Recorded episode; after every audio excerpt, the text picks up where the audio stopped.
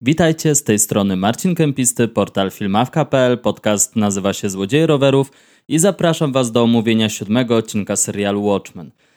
Powiem Wam, że to niesamowite, że kiedy już się wydaje, że wszelkie niespodzianki, wszelkie jokery stali Damona Lindelofa już pojawiły się na stole, to wtem widzowie dostają kolejny pokaz fabularnej akrobatyki od tego serialowego szulera – Niby wiele podpowiedzi pojawiało się we wcześniejszych odcinkach lub za sprawą plików wrzucanych na stronę Wikipedia, której zobaczenie naprawdę serdecznie mm, polecam, która jest swego rodzaju rozszerzeniem Watchmenowego uniwersum. Niemniej jednak i tak produkcja HBO sprawia ogromną frajdę i aż żal, że tak wielu widzów, sądząc przynajmniej po opiniach zamieszczanych w internecie, zrezygnowało po pierwszych epizodach z dalszego śledzenia fabuły. Przejdźmy do omówienia tego odcinka i trochę pomędrkowania na temat tego, co może się wydarzyć już w ostatnich dwóch epizodach. Naprawdę wielka szkoda, że ten serial e, już za dwa tygodnie się skończy, przynajmniej pierwszy sezon i daj Bóg, aby ten drugi sezon powstał, oczywiście z Lindelofem na pokładzie, ale budujmy powoli napięcie i zacznijmy od kolejnego drobnego epizodu z życia Adriana Wajta, który już cały rok jest przesłuchiwany Mm, z powodu próby ucieczki ze swojego raju, wymarzonej utopii, która stała się dla niego więzieniem. Bo oczywiście, no, można tę krainę nazwać rajem z identycznymi Adamami i Ewami, drzewem i rosnącymi nań pomidorami. Rajem, którego twórca już za bardzo się nim nie interesuje, który pozostawił po sobie tylko jedną zasadę, jakiej nie wolno nigdy złamać: nie odchodź. Oczywiście Adrian złamał tę zasadę, spróbował uciec, więc y, stanął przed sądem.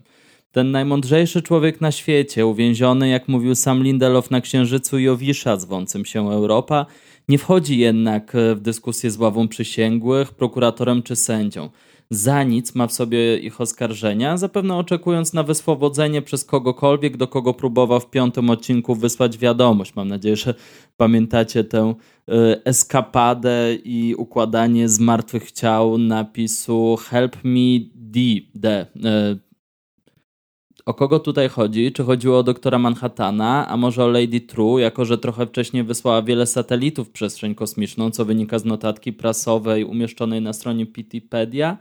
Tego nie wiemy, na razie został uznany za winnego przez świnie, rzekomo jedyne istoty, które są mu równe. I zobaczymy, jaka kara go czeka za to popełnione w tym jego raju przestępstwo. No, wydaje się, że on oczekuje na to, aby ktoś go stamtąd uratował, dlatego spokojnie siedzi i oczekuje na dalszy bieg wydarzeń, chociaż no, sytuacja nie jest godna pozazdroszczenia. Ale przejdźmy teraz do najważniejszych spraw dla tego siódmego odcinka. Po stanie scenie naprawdę dosłownie zbierałem szczękę z podłogi, choć można było się trochę tego spodziewać, bo czy meteoryt albo coś go przypominającego, lądującego na ziemi, pamiętacie, na początku tego odcinka, gdzie się pojawia Lady True i rodzina przegarniająca małe dziecko, czegoś wam nie przypominali? E, zwłaszcza, że pojawiła się także w poprzednim odcinku okładka pierwszego komiksu z tym superbohaterem, a jakby tego było mało, to mąż Angeli ma na imię Kal. Kal L? A może jednak John? Oto okazuje się, że dr Manhattan przez wiele lat za wiedzą i zgodą małżonki podszywał się pod człowieka, by w spokoju wieść życie. Nie słuchał modów i spowiedzi z niebieskich konfesjonałów porozmieszczanych po całych Stanach, wolał mieć żonę i dzieci, jedynie wspierając kobietę, która w swoim i jego imieniu próbowała wprowadzić chociaż odrobinę sprawiedliwości w Tulsie. Na nic składane mu hołdy – prawie religijny podziw, jak mówi sam tytuł odcinka. Mężczyzna odciął się od przeszłości, by rozpocząć nowe życie. Mm, tak przewrotnie i trochę heretycznie mówiąc, no chciałoby się rzec, że stąpił na ziemię, przyjął ciało i stał się człowiekiem. Jak jednak tego dokonał? Jak sprawił, że stracił pamięć ten czarny Jezus, mm, czarny Superman? Już mówiąc wprost. E, Angela rzekła pod sam koniec tego odcinka, że czas się wyrwać z tunelu. Więc można domniemywać, że, że być może Osterman wprowadził się specjalnie w stan jakiegoś pamięciowego odrętwienia. Z notatki lekarskiej na Wikipedia wynika, że mm, ta notatka była, y, pochodzi z Saigonu, z tego momentu, kiedy Kal pojawia się e, z obrażeniami w, w, w szpitalu, mm, ale z tej notatki wynika, że raczej nie miał wypadku samochodowego. Tam była sugestia, że być może to była jakaś kolizja z mm, osobą prowadzącą rower, bo tam akurat też jak zauważyliście na pewno na początku tego odcinka, gdy mała Angela chodzi po Saigońskiej ulicy, że rzeczywiście ciągle jeździ, ciągle jeżdżą tam rowery. No jeden z tych rowerzystów oczywiście okazał się zamachowcem, przez e, którego e, zginęła e, cała rodzina, znaczy rodzice Angeli. W każdym razie z tej notatki lekarskiej wynika, że, że, że no to było kłamstwo, że miał wypadek samochodowy i, i małżeństwo Eibarów karmiło wszystkich tym kłamstwem. Mężczyzna jedynie pojawił się u lekarza przeprowadzony przez policjantkę Eibar i stwierdził, że boli go głowa. Lekarz przypuszczał, że mogło dojść do wypadku, który wywołał u pacjenta fugę dysocjacyjną. To, to o tym schorzeniu na przykład e, Agnieszka Smoczyńska mówiła w swoim filmie Fuga. E, bardzo polecam ten film swoją drogą. Sęk w tym, że Kal nie chciał się zbadać. Nie chciał się zbadać. On ma na imię Calvin tak swoją drogą, no ale mm, no, pewnie nie bez przyczyny to jego imię jest zdrabniane tylko do tego Kal. No, tak jak wspomniałem wcześniej, bardzo się z tym Supermanem e, kojarzy, więc e, wygląda na to, że John sam się unieszkodliwił i tylko Angela znała prawdę. Ciekawe, dlaczego wybrał akurat ją. Czy, czy chodziło o pochodzenie, yy, czy może o podobne losy, bo przecież przy Angeli też wszyscy umierali. Tak jak przy Ostermanie w pewnym momencie plotka głosiła, że on swoim tym promieniowaniem yy, wywołuje nowotwory u ludzi, oni umierają. I przy Angeli również umarli i rodzice, i yy, babcia. Mm, piękny jest ten kadr stojącej małej Angelina zwłokami babci, gdy w tle na murze jest graffiti Manhattana z dopiskiem, takim czerwonym dopiskiem morderca. I, i właśnie jest ta, ta głowa małej Angeli, obok napis morderca i, mm, i wizerunek Manhattana, także gdzieś te ich losy na pewno są bliźniacze pod pewnymi względami, ale prawdę ta, też znał e, Will Reeves, e, dziadek Angeli Pierwszy superbohater, Hooded Justice, który jak wynika z Wikipedia od początku wiedział także o superbohaterskiej działalności swojej wnuczki, mm, gdy w prowadzonym przez siebie kinie co tydzień puszczał film Sister Night. Ten sam film, który mała Angela bardzo chciała obejrzeć i zrobiłaby to, gdyby nie była jeszcze według swoich rodziców mm, na to za młoda. Will nie znał, a przynajmniej na ten moment nie wiadomo o to, o tym, e, żeby znał e, tożsamość Kala, dlatego poprosił o pomoc Lady True, by ta wsparła go w poszukiwaniach doktora Manhattana, zanim zrobi to siódma kawaleria. No, a w zasadzie cyklopi, którzy po prostu przebrali mm, inną nazwę. E, Lady True ma córkę, a w zasadzie małą matkę, której ciągle aplikuje nostalgię, by sklonowana postać cały czas miała tożsamość swojego pierwowzoru. Mm, widzimy, jak bardzo technologia wprowadzona dzięki powstaniu Manhattana przyczyniła się do zmiany istoty człowieczeństwa. Nie ma już śmierci, bo świadomość może kontynuować żywot w innym ciele.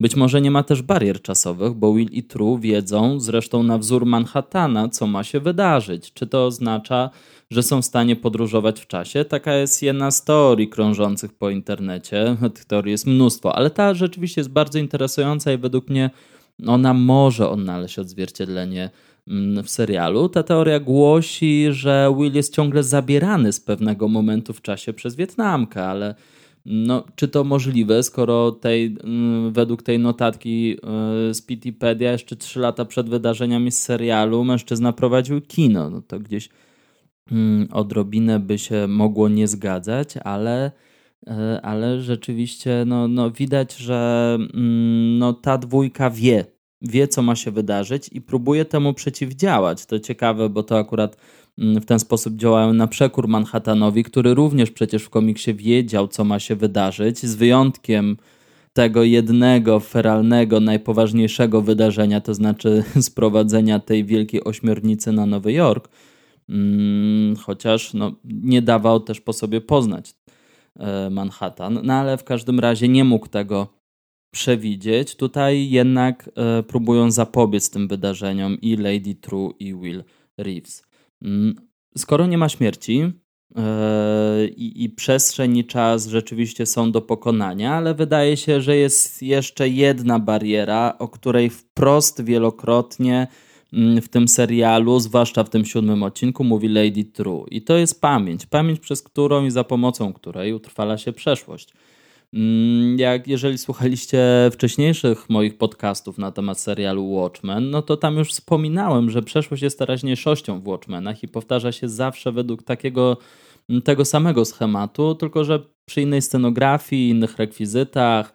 Na przykład Angela przecież idzie dokładnie śladami dziadka, począwszy właśnie od yy, szybkiej utraty rodziców, poprzez później pozostanie policjantką, a później widzianie kostiumu superbohaterskiego, kiedy dochodzi do traumatycznego wydarzenia. W jej przypadku to była Biała Noc, w przypadku jej dziadka to była mm, próba powieszenia go przez tych policjantów należących do organizacji cyklopów.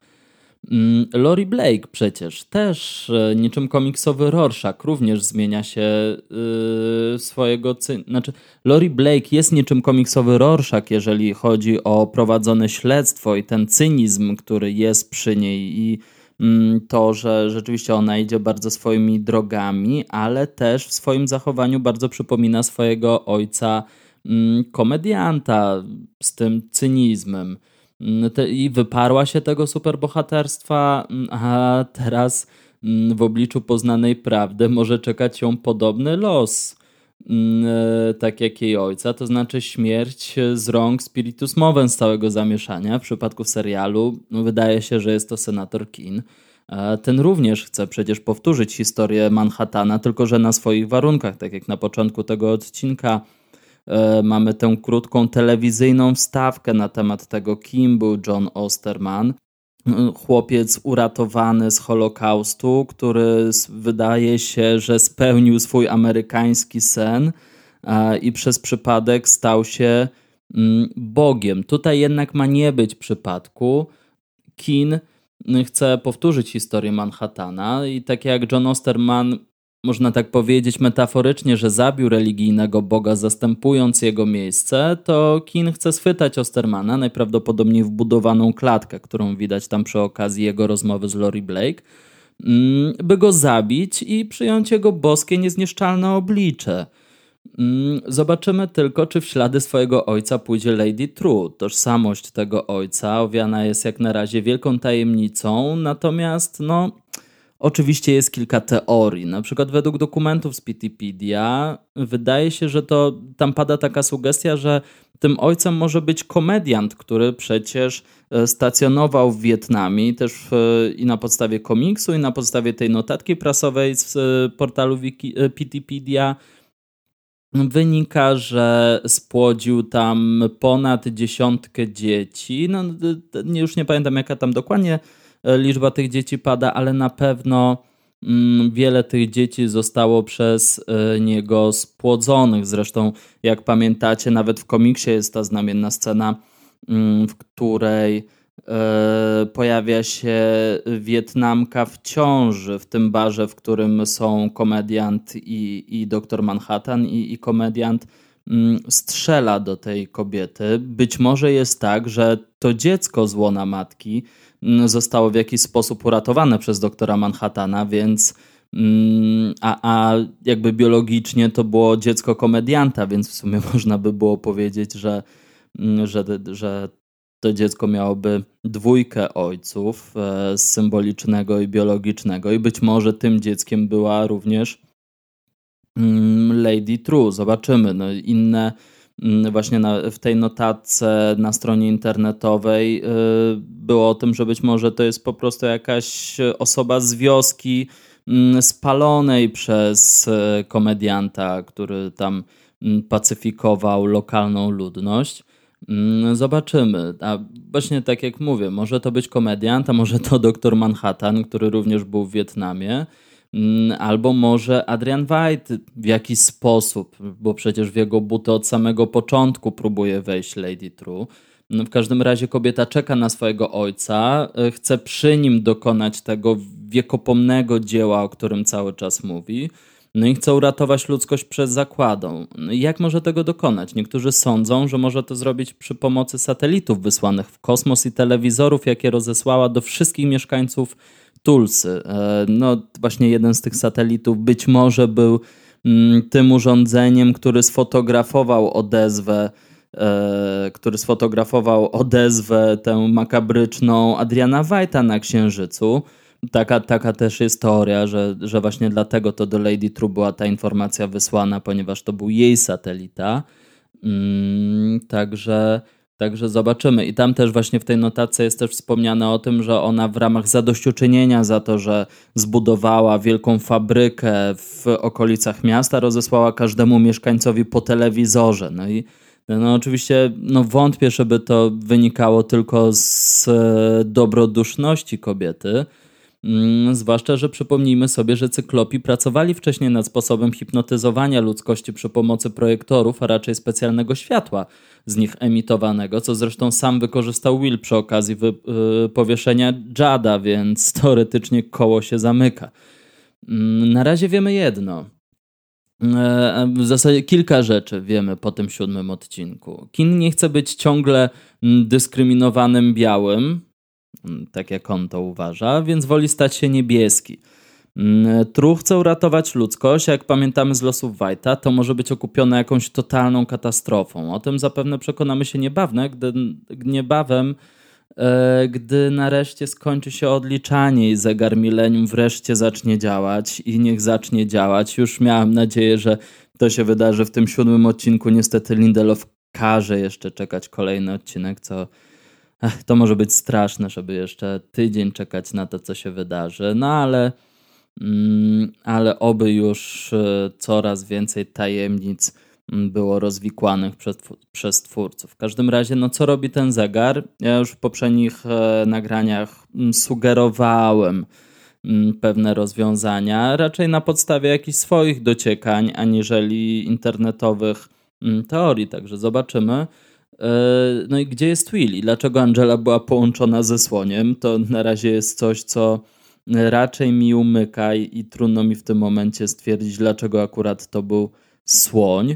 Mm, gdzie jest Looking Glass, który poradził sobie z pięcioma kawalerzystami? Może mu pomógł ten śliski koleś? Nie wiem, czy pamiętacie, tam w jednym odcinku obserwował Angela, a później sprytnie uciekł przed nią do kanałów ściekowych. Może to on pomógł też uporać się z kawalerzystami, którzy raczej nie mm, e, wizytowali w sposób przyjacielski e, Looking Glassa, raczej mieli wobec niego jak najgorsze zamiary. I, i też taka pewna wątpliwość, która pojawiła się przy okazji też zastanawiania się nad tym siódmym odcinkiem, czy na pewno Lady True jest przeciwniczką kawalerii. Ja wiem, że na ten moment to brzmi rzeczywiście w bardzo odjechany sposób i wszystko wskazuje na to, że to są jednak przeciwnicy, ale jednak jeżeli e, jeszcze raz zobaczycie scenę, mm, w której Lori Blake przez zapadnie, kto buduje zapadnie w domu, jak sama stwierdzi, mm, e, wpada, do, e, wpada tam do tej piwnicy, gdzie jest budowana klatka zapewne na doktora Manhattana, tam e, ci kawalerzyści właśnie rozmieszczają pudła z logo, które jest bardzo podobne do mm, tego logo, do tego logo z firmy, z firmy przepraszam, Lady True.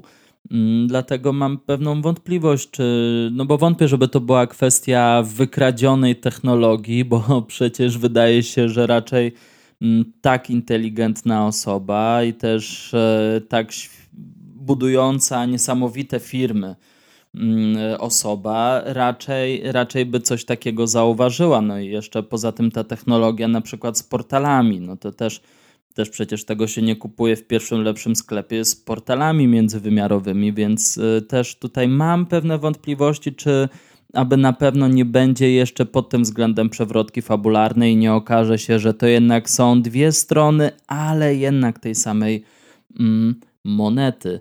Mm, także, także to, to na pewno y, jest, y, jest coś godne zastanowienia. No i teraz tak, dla mnie absolutnie ten siódmy odcinek był najciekawszym odcinkiem spośród wszystkich wyemitowanych jak do tej pory. Nie tylko dlatego, chociaż też, że po prostu już pewne tajemnice zostały ujawnione i na pewno fajnie jest oglądać, kiedy budowana jest ta misterna konstrukcja, ale też no, no nie ma co ukrywać, że ogromną przyjemność też sprawia odsłanianie tych kolejnych szczebli i w końcu dowiadywanie się o co tutaj chodzi. Cieszę się, że mm, niektóre te rzeczy, o których wspominałem przy okazji poprzednich podcastów, się sprawdzają, że rzeczywiście pamięć i czas to są mm, dwa mm, bardzo ważne składniki tego serialu i też zwróćcie uwagę, że w trakcie tej przemowy Lady True oglądanej przez Angelę Eibar, tam ona wręcz wprost powiedziała to, o czym też. E, nie, przepraszam, to nie była przemowa, tylko, ale też przemowa, ale też w trakcie rozmowy przez kobiety przeprowadzanej pojawia się ten wątek, że ludzie popełniają wciąż te same błędy. Mają dzięki tej nostalgii, dzięki tym proszkom e, stworzonym przez e, firmę przez firmę Lady True mieli możliwość cofania się do wspomnień, wyłapywania tych najważniejszych elementów z przeszłości, aby budować lepszą przyszłość. A co mówi kobieta? Mówi o tym, że nie, tak naprawdę mm, to stała się łatwa y, droga do jeszcze poważniejszego zagłębiania się w traumatycznej przeszłości, bo y, gdyby nie było tej traumatycznej przeszłości, to skończyłyby się wymówki dzięki którym ludzie nie biorą się do budowania świetlanej przyszłości. Ona jest ewidentnie idealistką, ale pamiętajmy o tym i to wydaje mi się bardzo kluczowe, że jednak nie można zapominać o tym, że a po pierwsze, y, a po pierwsze, po pierwsze, mm, no tacy rewolucjoniści, idealiści zazwyczaj jednak w krwawy sposób próbowali dokonać tych swoich rewolucji, a dwa, że w komiksie już mieliśmy do czynienia z pewnym takim idealistą, yy, który chciał wprowadzić utopię, dosłownie chciał wprowadzić utopię, a teraz żyje w serialu w tej utopii i czuje się, że to jest dla niego więzienie. Mm, więc y, absolutnie też przestrzegałbym i mam nadzieję, że Lindelof będzie w tym konsekwentny, tak jak Mur był konsekwentny w komiksie, ale no, wydaje mi się, że Lindelof idzie po prostu tak w zgodzie z komiksem, również pod względem właśnie tym mentalnym, interpretacyjnym, że nie jest w stanie zejść z tej ścieżki. Mianowicie, że po pierwsze utopia nie jest możliwa do zrealizowania, dwa, że dobrymi chęciami piekło jest wybrukowane i im y, lepsze Mm, w cudzysłowie, e, im lepsze zamiary, im ambitniejsze zamiary, tym większa tragedia może za nimi stać. Także, także absolutnie też nie traktowałbym Lady True jako tej mm, pozytywnej bohaterki i, i czekałbym na dalszy rozwój wydarzeń. No nie ma co ukrywać, że to jest niesamowita przygoda intelektualna. Na pewno też w internecie będzie pojawiało się dużo szczegółów e, i różnych odniesień do komiksu. Na pewno one są. Ja cieszę się, że, że ten podcast jest mm, przeze mnie realizowany i że można się jakoś trochę szerzej e, o nim wypowiedzieć i, i trochę pobawić się i w zgadywanki, ale przede wszystkim wyłapywanie jakichś szczegółów, bo, bo wydaje mi się, że że tego, zwłaszcza na polskim podwórku, brakuje. Nie wiem jak wy, ja już naprawdę nie mogę się doczekać tego, co się wydarzy w kolejnych odcinkach. Dzięki, że jesteście ze mną. Oczywiście zapraszam do lajkowania, subskrybowania, pisania też, czego spodziewacie się po kolejnych odcinkach, bo już naprawdę e, jak nawet mówiła ta, mówił ten głos z megafonu, no trwa to ostateczne odliczanie, zaraz zegar milenijny odpali i wtedy dopiero najprawdopodobniej złapiemy się za głowę i będziemy też e, składać ukłony, pokłony Damonowi Lindelofowi, a do tego czasu możemy się jeszcze pobawić w zgadywanie i w przewidywanie przyszłości lub interpretowanie przeszłości przecież e, i na podstawie tego wyciąganie wniosków, tak jakby kazała sugerować Lady True. Jeszcze raz dziękuję. Mówił dla Was Marcin Kempisty, filmawka.pl, podcast nazywa się Złodzieje Rowerów i zapraszam do kolejnych nagrań, nie tylko na temat Watchmenów. Trzymajcie się.